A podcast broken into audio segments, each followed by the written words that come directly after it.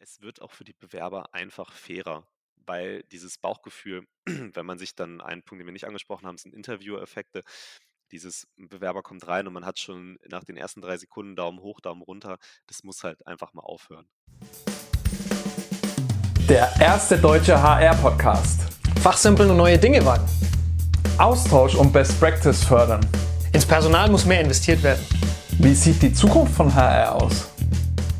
Ja, heute eine ganz äh, spannende Folge äh, zum Thema äh, Profiling und Eignungsdiagnostik. Und heute freue ich mich explizit und ganz besonders auf unseren ersten Podcast-Gast. Äh, das ist nämlich der Alexander Schwabe ähm, von der Firma Optimax Energy. Alex, du kannst dich ja gerne mal kurz vorstellen, wer du bist, was du so magst. Äh, ja, erzähl doch mal, wer du bist. Genau, hi Dominik. Erstmal vielen Dank für die Einladung, habe ich mich auf jeden Fall auch sehr drüber gefreut. Grundsätzlich, was ich äh, im Prinzip bei Optimax mache, ist ein bisschen das typische Mädchen für alles im HR-Bereich sein. Mhm. Also ich habe da jetzt seit knapp, seit knapp zwei Jahren arbeite ich bei Optimax Energy und bin sozusagen als HR Generalist, wie man so schön sagt, dort eingestiegen und habe mich komplett um alle möglichen Bereiche des HRs gekümmert, sei es jetzt Recruiting, Onboarding, Personalentwicklung. Im Prinzip mhm. eigentlich fast alle Themen außer Lohnbuchhaltung sind bei mir gelandet. Ähm, ja, jetzt mittlerweile sind wir auch ein bisschen gewachsen, was das, was den HR-Bereich angeht. Habe jetzt ein kleines Team mit zwei, drei Leuten und das läuft dann auch alles da sehr, sehr gut und haben da auch sehr, sehr viele spannende Fragen sozusagen, die uns da permanent beschäftigen. Vielleicht mhm. mal zum Einordnen zwei Sätze, was Optimax Energy überhaupt macht. Mhm. Ich jetzt auch ja. gar nicht zu lang halten, aber nur, dass man eine grobe Idee hat, wo wir daherkommen. Ähm, wir kaufen und verkaufen Strom europaweit und haben mhm. das Ganze großteilig automatisiert. Bedeutet bei uns müssen Energiehändler nicht mehr so viel auf den Monitoren rumklicken. Man kann sich das vorstellen wie so aus dem klassischen Trading, dass da Leute vor sechs Monitoren sitzen und Positionen hin und her schieben. Ähm, und bei uns läuft das Ganze dann eben großteilig automatisiert ab. Bedeutet auch bei ah. uns, das ähm, ewige Thema IT-Recruiting steht ganz, ganz mit oben an, weil wir halt Softwareentwickler brauchen, die diese Algorithmen eben schreiben. Aber nebenbei auch die nicht, äh, muss ich ehrlich sagen, die nicht weniger äh, schwierig zu findenden Mathematiker, die dann eben auch die Datenanalysen und die Data Science betreiben, die da so hintersteckt. Mhm. Super interessant und natürlich auch eine super schwierige Zielqualifikationen, die ihr sozusagen da sucht, die ja wirklich super gefragt am Markt sind. Macht ihr das dann rein auf dem deutschen Markt oder seid ihr da auch international unterwegs? Wie läuft denn das bei euch? Genau, das ist, äh, ich würde auch sagen, was recruiting-technisch das angeht, etwas, was uns auch eher stark von anderen Unternehmen schon mit unterscheidet, wobei mittlerweile auch nicht mehr so stark. Wir sind eigentlich kaum noch auf dem deutschen Markt unterwegs. Wir haben da so zwei, ich sag mal, wir fahren da so zwei Ansätze, die für uns jetzt, ähm, wenn man sie, die für uns immer mehr und mehr immer besser funktionieren, weil sie wirklich sehr nachhaltig sind und viel Zeit reinstecken muss. Das eine ist, was wir noch in Deutschland machen, ist sehr gezielter Netzwerkaufbau mit ähm, mit Schulen, mit ähm, verschiedenen Vereinen, Mathematikvereinen, Wettbewerben, Schachvereinen und so weiter, um da eben sozusagen an, an junge Nachwuchstalente zu kommen. Mhm. Auch teilweise schon, dass mhm. wir, dass wir sehr, sehr jung ähm, anfangen, Kontakte zu knüpfen. Also wir hatten mal die jüngste bei uns, das war jetzt aber auch, eine, muss man sagen, dazu eine, eine Ausnahme, ähm, war eine 15-jährige Schülerpraktikantin, die bei uns nach äh, die zwei Wochen Schülerpraktikum gemacht hat und am Ende wirklich, äh, ja, in, mit, mit, natürlich mit Limits, aber trotzdem frei am Markt handeln konnte und dann auch äh, tatsächlich angefangen hat, ein bisschen zu programmieren. Das ist sozusagen die eine Schiene, die wir da fahren.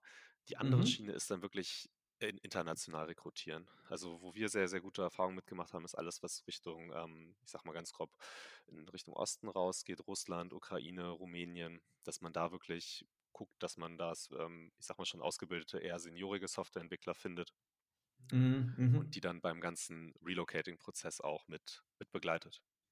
Ja, ne, super spannendes Thema und ich denke, da muss man auch in der, in der heutigen Zeit definitiv kreativ werden und entweder äh, ja, eben auch vielleicht auch auf ausländische Kräfte zurückgreifen oder eben auch, ähm, was ihr, wie du schon sagst, auch macht, äh, da auf sehr, sehr junge äh, Nachwuchskräfte zurückzugreifen und die schon früh äh, für, eine, für eine Tätigkeit oder auch ein Unternehmen zu begeistern. Nee, klingt auf jeden Fall super, super spannend. Ähm, ich denke, da könntest du auch super viel äh, zu dem Thema Relocating etc. erzählen, aber ähm, heute ist ja unser, ja, vor allem das, das Thema, äh, das Thema Eignungsdiagnostik bzw. Profiling. Ähm, ich muss sagen, ich, ich kenne das Wort, äh, mir hat das natürlich auch was gesagt, aber vielleicht kannst du noch mal ein bisschen so äh, beschreiben, was denn genau Eignungsdiagnostik ist. Genau. Ähm, Also vielleicht äh, kurz als Ausblick, äh, das ganze Relocating-Thema kann man sich ja vielleicht mal extra zusammensetzen. Ähm, Jederzeit gerne. Eignungs Eignungsdiagnostik, muss man sagen, äh, beschreibt ja erstmal nur wirklich das das Verfahren, die Eignung von einer Person zu diagnostizieren. Das das Erste, woran man dann natürlich denkt, ähm, ist ist klassische Personalauswahl. Man darf aber auch nicht vergessen, dass Eignungsdiagnostik natürlich auch im äh, in der Personalentwicklung, ähm, Anwendung findet. Wenn man sozusagen die Kompetenzen von vorhandenen Mitarbeitern auch ausbauen oder überhaupt erstmal überhaupt erstmal messen möchte, um sozusagen auch eine Art von, ähm, Bedarfsanalyse zum Beispiel zu erstellen wer jetzt Mhm. wo irgendwie noch ein 'n 'n Training bräuchte, ein Coaching bräuch bräuchte. Das zählt auch alles mit zum Thema Eignungsdiagnostik, deswegen muss man da erst mal differenzieren. Ähm, zwischen zwischen Eignungsdiagnostik ist ja nicht gleich Personalauswahl. Man kann das so sehen, ähm, die Eignungsdiagnostik ist ein Gebiet, das in der Personalauswahl dann Anwendung findet. Und da gibt Mhm. es dann natürlich also, das wird, denke ich mal, jetzt auch das Themengebiet sein, worauf wir uns jetzt hier eher, ähm, fokussieren, nur erst mal so als grobe grobe Abgrenzung vorweg.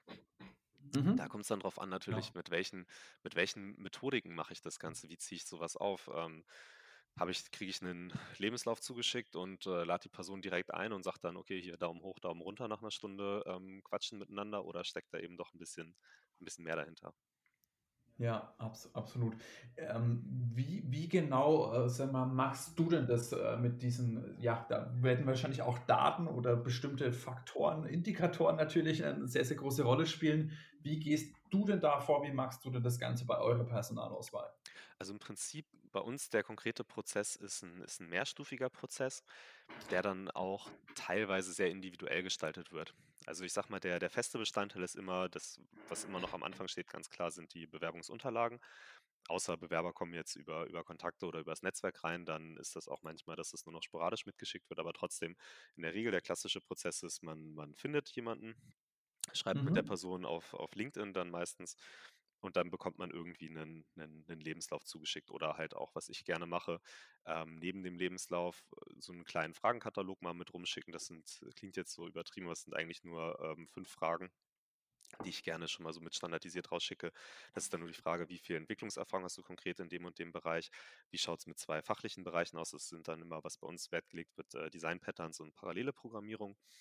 Dann aber Mhm. auch, welche welche Bücher liest du? Welche Medien benutzt du, um dich weiterzubilden?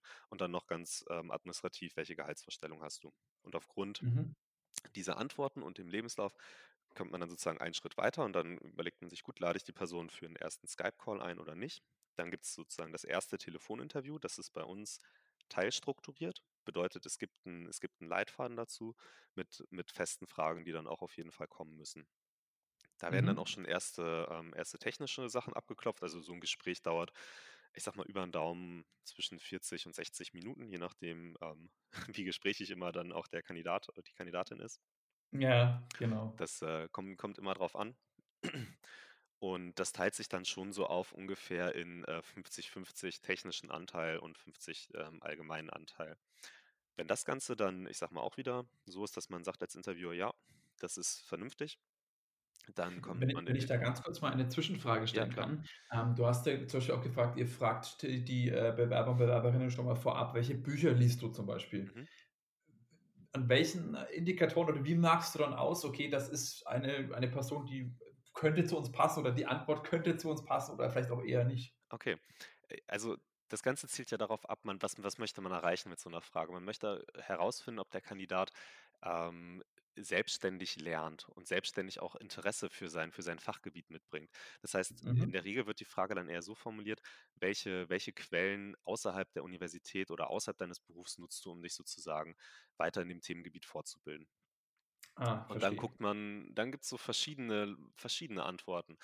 Ähm, eine sehr beliebte Antwort ist dann immer: „Ja, ich ich lese mal irgendwie so die Artikel, die mir auf LinkedIn oder auf Xing vorgeschlagen werden oder ich lese mal hier so 'n Blog oder was mir halt dann so das, was mir dann so beim Rumstöbern halt so auffällt.“ Ähm, dann fragt man mal konkreter nach Büchern. Dann sagt so: „Ne, Bücher sind, äh Bücher alles Wissen, was in Büchern geschrieben steht, ist morgen schon veraltet. Bücher lese ich nicht.“ Dann fragt man noch mal weiter: „Okay, hast du mal so 'n Blog, den du gelesen hast, mal so 'ne Key Message, die du mir nennen kannst?“ Und wenn dann kommt in der Regel dann auch nichts. Das ist so, ich sage mal, eine Art und Weise, dass wie man da sozusagen rangehen kann, dass man immer fragt: „Hey, okay, wenn du das gelesen hast, was ist was stand drinne? Gib es einfach mal wieder.“ Das ist schon sehr, sehr einfach, um um rauszukriegen, okay, beschäftigen sich denn die Leute wirklich mit diesen Themen oder nicht? Aber Oder grade bei oder stellt's nur Softwareentwicklern in den Schoß sozusagen, äh, die Genau. die Informationen, äh suche ich explizit danach oder fällt das dann, äh, in dem Sinne mir nur irgendwie über die Füße? Genau, genau. Und, ähm, vor allen Dingen auch, wie gesagt, kann ich kann ich was mitnehmen? Ähm, 'ne andere Frage, die man auch aus so 'nem Bereich stellen kann, die ich von 'nem Kollegen gehört habe, war einfach, der fragt, ähm, sehr verallgemeinert: „Äh, was hast du letzte Woche gelernt?“ Weil er davon ausgeht dass sehr lernbereite Leute auch wirklich aus viel, vielen verschiedenen Bereichen immer etwas immer etwas mitnehmen können. Aber wieder Mhm. zurückzukommen auf die auf die konkrete Bücherfrage, so wie wir sie halt stellen. Ähm, ich sage mal jetzt eine besonders gute Antwort darauf wäre zu sagen: „Okay, ich lese ich nutze verschiedene Quellen, zum Beispiel den Austausch mit Kollegen, ich lese Fachliteratur und auch eben so was wie Blogs oder Onlinekurse.“ Und tatsächlich im Entwicklungsbereich bei Softwareentwicklern geht noch geht noch sehr, sehr viel über Bücher. Also, wenn du wenn du sehr Mhm. gute Entwickler hast in der Regel, die haben die haben einfach Standardbücher, die sie gelesen haben. Das sind auch oft ähnliche das ist dann oft Clean Code von, ähm, R. Martin heißt der Autor, glaube ich, oder die gesamte Ahead First Reihe über Design Patterns, Gang of Four. Das sind so das sind so Klassiker, die die kommen dann immer wieder. Und da sagen die Leute: Mhm. „Hey, das habe ich gelesen. Das Buch ist äh, ist fast zeitlos. Das hat so einen großen Einfluss auf meine Programming Career sozusagen gehabt. Da stehen Konzepte drinnen, die die funktionieren und die sind gut.“ Ja. Und nach genau Ja. solchen Aussagen sucht man, dass die Leute dann wirklich dir mit mit Leidenschaft dann auch was davon erzählen können. Ja, su super spannend. Ich meine, bei uns jetzt hier im Podcast ist ja auch der Manuel noch mit dabei, mein mein Co-Host Hosting-Partner, der selbst Softwareentwickler ist. Deswegen würde ich gerne mal auch die Frage an ihn, äh, mal kurz widerspiegeln. Wo wo suchst du denn deine deine, ja, Quellen her oder wo bildest du dich denn weiter? Ja, hallo, auch von mir in die Runde. Ja, Ähm, hi. genau, also ich habe ein ein Buch, was ich sehr gut finde. Ich bin ja sehr viel im JavaScript-Feld äh, Umfeld unterwegs und da ist You Don't Know JS. Das ist so 'ne gibt's als Buch, ist aber auch online quasi erhältlich und das ist, äh, ja, meine Bibel, sage ich mal. Das Ja. ist wirklich super, das zu lesen. Ähm, das ist so 'n bisschen Zwischending, sage ich jetzt auch mal. Ähm, es ist ich weiß gar nicht, ich glaube, es ist auch aus 'ner Blogreihe dann entstanden und so. Also, das ist das ist super, gibt's aber eben auch als Buch. Und, äh, ansonsten, ja klar, Blogs, äh, im Internet. Wenn man in der Webentwicklung unterwegs ist, dann sollte man sich da auch bewegen, glaube ich. Ähm, deswegen da dann natürlich auch viel, klar. Aber da hast du eigentlich schon alles genannt, Alex, was man da so tun kann, genau. Genau. Okay. Dann in dem Prozessschritt, da sind wir stehen geblieben. Du hast so 'n 1. Interview, das, äh, teilstrukturiert ist. Wie geht's denn dann weiter? Genau, danach ähm, bei uns ist dann wichtig, auch mal wirklich zu checken, weil das das 1. Interview kommt von mir und ich habe so meine auch meine technischen Fragen, die ich dann im im Java-Backend-Bereich auch auch stellen kann. Aber ich kann natürlich nicht über so 'n Interview die die Qualität wirklich von 'nem Softwareentwickler dann einschätzen. Das ist nur erst mal 'n ich sage mal, das sind grobe K.O.-Fragen, die ich die ich da abstelle äh, die ich da ab abfrage. Ähm, Mhm. und dann geht's weiter, dann kriegen die Bewerber 'ne Coding-Aufgabe nach Hause geschickt. Da geht's dann bei uns konkret darum, mal so 'n Trading-Bot zu entwickeln. Hat so 'n kleinen strategischen Aspekt noch drauf, aber als Bearbeitungshinweis kommt dann immer mit dazu: „Hey, die die Strategie, die ihr euch entwickelt, die ist jetzt nicht so relevant. Das ist, ähm, einfach nur so als kleiner Anreiz, um das Ganze 'n bisschen attraktiver zu gestalten, machen wir das so, dass wir, ähm, 'ne bei uns 'ne Auswertungsumgebung entwickelt haben, in der sozusagen alle eingereichten Strategien gegeneinander spielen. Also, alle Bewer also, wenn jetzt 'n neuer Bewerber seine Lösung einreicht, spielt er sozusagen gegen alle bisher eingereichten, ähm, Lösungen. Was für uns dann aber natürlich viel entscheidender ist als dieser Game-Aspekt, ist dann eben diese Tatsache, wie ist der Code geschrieben? Und das wird dann von einem unserer Softwareentwickler ausgewertet. Ähm, der hat da 'n ganz, ähm, ich sage mal, toughen Bewertungs der dann durchgeht, guckt Mhm. sich den Code an, macht sozusagen Code-Review, schreibt seine Comments dazu und wenn er sagt: „Ja, das ist vernünftig, also, das ist 'n vernünftiges Projekt, da ist auch mal mehr als eine Lösung reingeflossen. Da sind, äh, Tests drinnen, das ganze Ding läuft halt rund, da sind da ist kein Copy-Paste.“ Das sind jetzt so die die Basic-Sachen, die ich jetzt quasi wiedergeben kann. Steckt natürlich dann noch 'n Mhm. bisschen äh, bisschen mehr hinter. Manuel wird das wahrscheinlich dann äh, wahrscheinlich wissen ungefähr, was ich meine.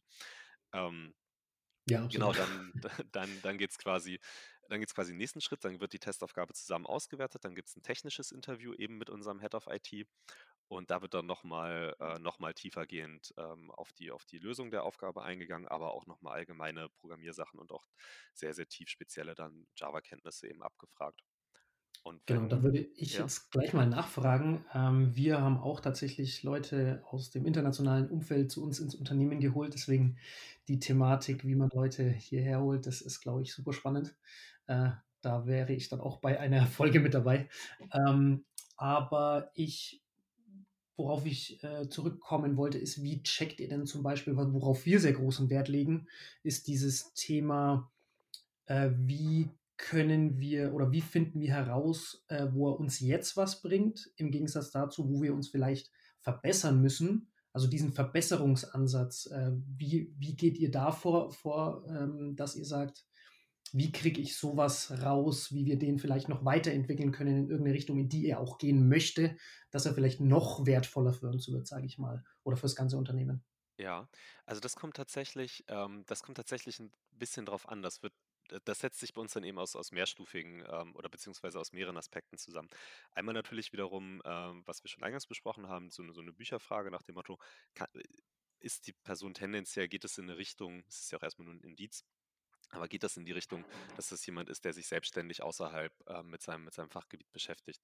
Mhm. Und dann kommt es, sowas wird dann bei uns eher wirklich später im Verlauf ähm, getestet, weil in der Regel ist es so, dass die Entwickler, wenn sie sozusagen, wenn es um das Thema Relocating geht, gerne auch mal einfach persönlich vorbeikommen würden.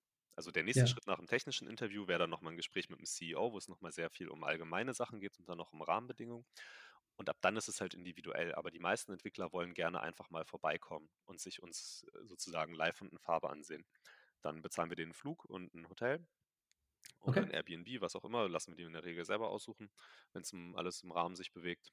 Und ähm, wenn die dann vor Ort sind und wirklich mit dem Team arbeiten, dann kriegst du sowas eigentlich raus, weil dann merkst du, okay, erkennen die, erkennen die Probleme, erkennen die, ähm, erkennen die auch Sachen, die nicht so gut laufen, haben sie auch sinnvolle Verbesserungsvorschläge, was natürlich auch manchmal passiert ist, dass dann Entwickler ankommen, die hochmotiviert sind und dir quasi einmal die ganze äh, Entwicklungsumgebung umstellen wollen. Die sagen hier, ähm, Äh, absolut.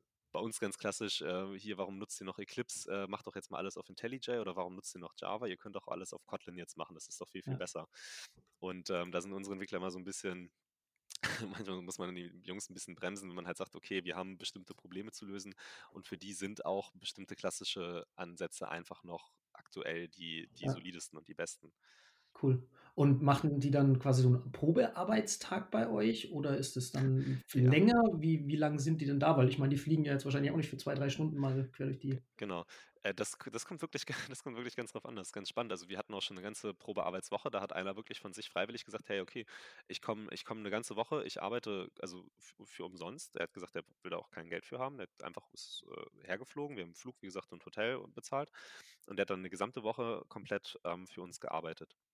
Cool. Und was wir sonst auch machen, ist die Leute sozusagen auch remote schon mal beschäftigen in der Zwischenzeit, um die auch ähm, grundsätzlich auch schon mal dann zu binden, dass du sagst so, hey, okay, es geht jetzt los. Also wenn sozusagen nach dem Gespräch mit dem CEO auch die Entscheidung getroffen ist, dann guckt man, dass man die schon mal über kleine Remote-Projekte einbindet. Hat für mich auch den Mhm. Vorteil, dass ich im Hintergrund schon mal diesen ganzen Relocating-Prozess vorbereiten kann, gucken, immer mit dem Kandidaten schreiben, hey, hast du deine Dokumente schon übersetzt? Wie schaut denn das aus? Wie lange bist du bei dir ungefähr auf den Botschaftstermin warten? Ähm, was kann man da alles schon mal, was kann man da alles schon mal machen? Und Mhm. in dem Bereich ähm, über, über diesen, weil du kannst im Vorfeld über, über, über Interviews und Testaufgaben, meinetwegen dann auch noch über Intelligenz und Persönlichkeitstests, kannst du die ganze Batterie auffahren. Aber wenn du erst wirklich mit den Leuten gearbeitet hast, kriegst du, kriegst du die meisten, kriegst du die meisten Infos. Ja, nee, auf jeden Fall. Äh, Finde ich auch super mit diesem, dass man die Leute direkt dann schon anfängt zu binden. Das ist, äh, ja, gibt einem gleich ein gutes Gefühl als Kandidat, dass es quasi sofort losgeht. Und wenn man, wenn man den Job wechselt oder wenn man was sich eine neue Aufgabe stellt, sage ich mal, dann äh, will man ja danach nach der Entscheidung nicht noch drei Monate warten, sondern Genau. ist ja im Endeffekt jetzt der, der, der Drive da, das zu machen. Deswegen finde ich super. Also ähm, kostet ja auch einiges an Zeit bei euch, diese ganze Nummer dann durchzuziehen. Ähm, ist es dann bei euch in der äh, Unternehmenskultur, in eure DNA quasi reingeschrieben oder ist es von dir äh, getriggert? Wie, wie ist es da unternehmensseitig quasi?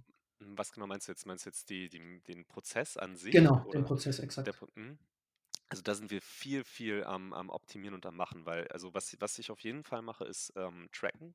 Also ich tracke, das gehört, finde ich, auch absolut zur Eignungsdiagnostik dazu, dass man gucken muss, wie performt welches eingesetzte Medium. Also ich gucke zum Beispiel, ähm, wie viele Interviews führe ich im Verhältnis zu angeguckten CVs, wie viele Testaufgaben werden rausgeschickt zu geführten Interviews, wie viele technische Interviews zu Mhm. Testaufgaben und wie viele CEOs-Interviews zu ähm, technischen Interviews und wie viele Einstellungen sozusagen dann wiederum zu CEO-Interviews, um zu gucken, ähm, wenn ich jetzt zum Beispiel merke, ich schicke äh, extrem viele Testaufgaben raus, aber es kommt kein technisches Interview zustande, dann weiß ich, okay, mein erstes, mein erstes Interview, ich lasse zu viele ähm, schlechte Entwickler sozusagen durch. Auf der anderen Seite lassen sich auch sehr gut Absprungraten halt erkennen. Also bei uns kannst du dir, kann ich wirklich sagen, ähm, zwei Drittel der Entwickler kommen nicht durch die Testaufgabe.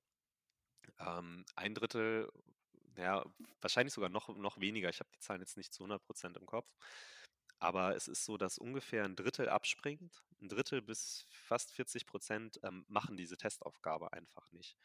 Die, Okay, ähm, krass. die, die, manche sagen das auch direkt im Interview, die sagen, du, sorry, ich bin hier Senior-Entwickler und ich habe keinen Bock auf eine Coding-Aufgabe, stell mich ein oder lass es. ähm, Nett, ja. man Kann, kann auch man auch sagen, machen, ne? kann man auch sagen, sagt dann auch einiges schon mal aus. Und auf der anderen Ja, Seite, ja, man muss auch akzeptieren, die Jungs sind in der Position, dass sie sowas machen können. absolut. Ähm, auf der anderen Seite ist das für uns dann auch etwas, wo wir sagen, hey, okay, wir, wir haben diesen Prozess auch ein Stück weit tatsächlich so umfangreich, damit die Leute das Unternehmen kennenlernen, wenn sie schon von so weit herkommen. Hm, ja, Damit die mit möglichst vielen Leuten auch einfach in, in Kontakt treten. ja.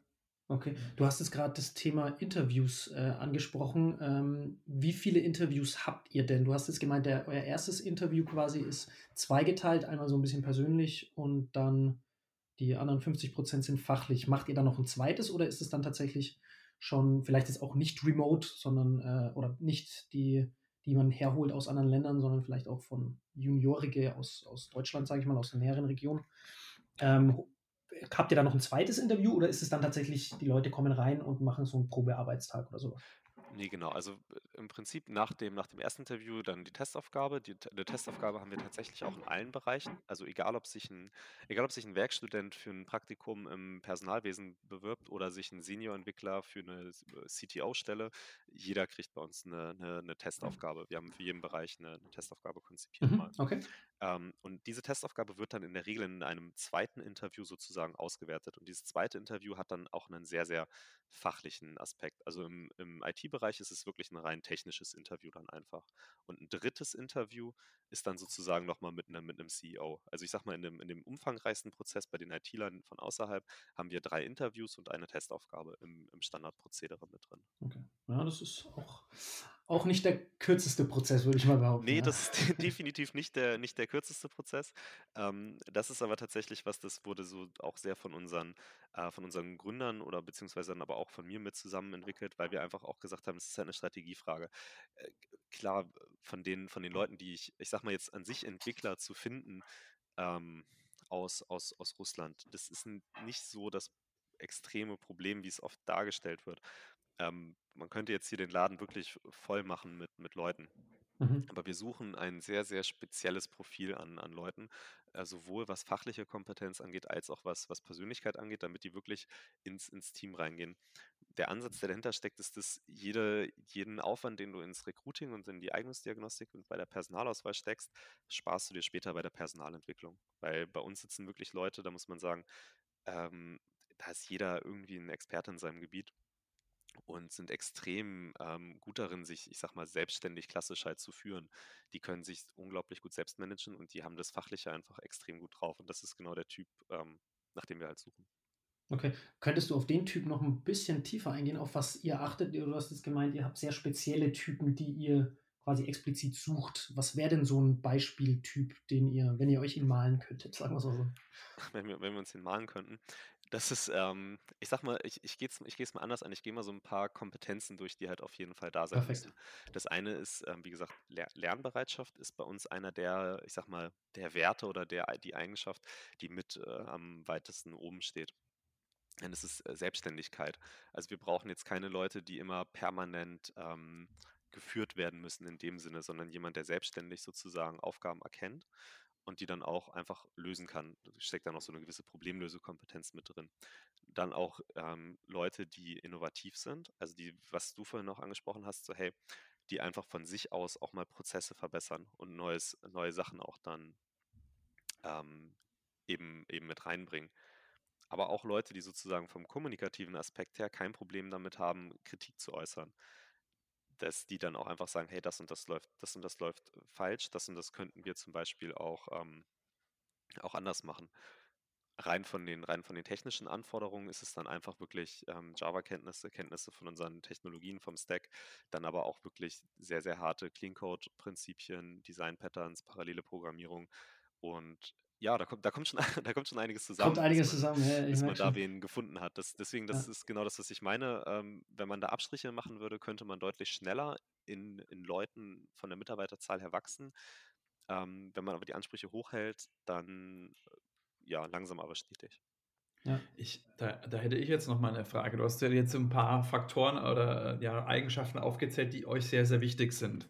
Ähm, die muss man natürlich auch in in so 'nem, äh, Interviewprozess natürlich dann irgendwie rausbekommen. Mit Ja. welchen Fragen oder Methoden kannst du denn das dann vorfühlen, vorscreenen? Wie wie wie hast du da vielleicht 'n paar Beispiele? Ja, absolut. Also, zum einen, ich kann mal so 'n kurzen technischen Abriss angeben. Ähm, wie so das ganze technische Screening funktioniert, ist eigentlich das ist gar nicht so komplex, wie man das manchmal glauben mag. Es reicht oft, wenn man sich Dinge erklären lässt und darauf achtet, wie die Person, ähm, dir etwas beibringt.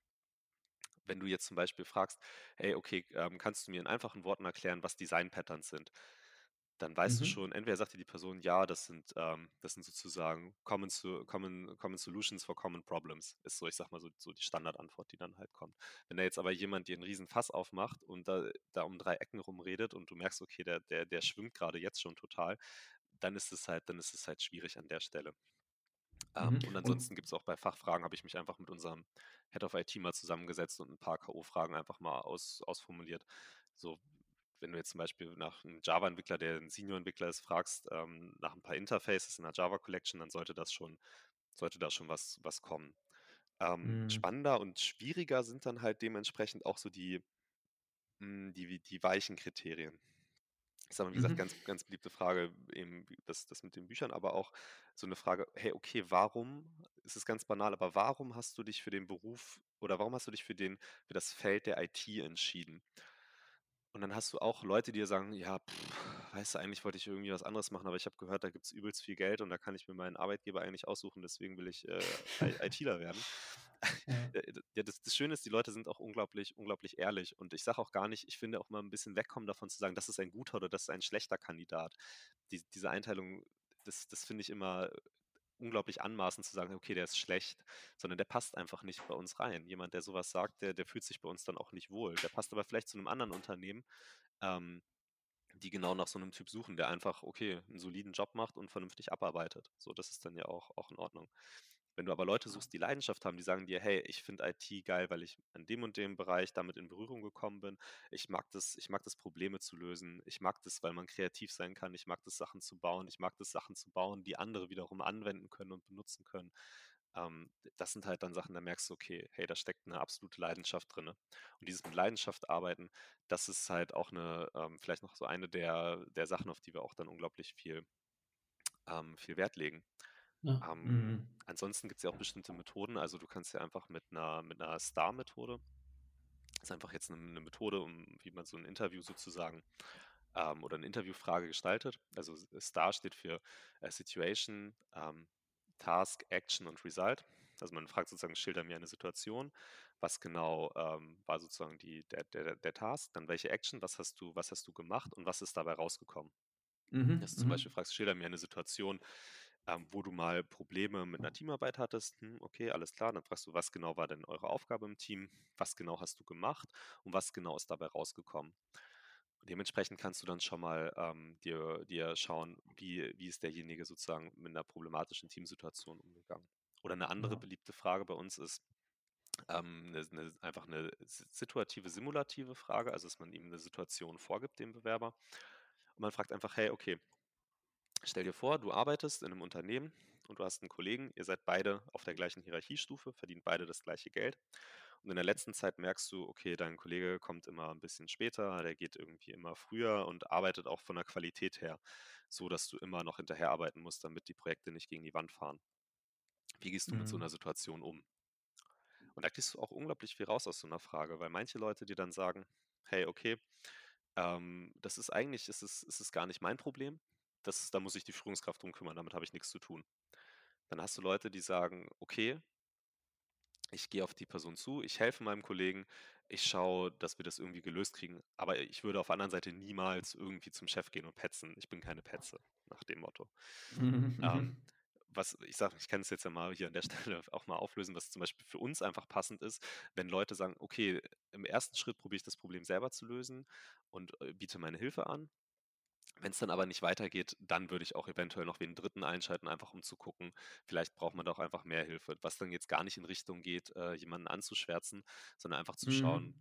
okay, wie kann man jetzt, wie kann man jetzt so ein Problem auch vernünftig lösen, wenn man da alleine nicht weiterkommt, dass man es nicht einfach stehen lässt. Das war Teil 1 der Podcast-Folge mit Alex. Die zweite Folge kommt heute in einer Woche.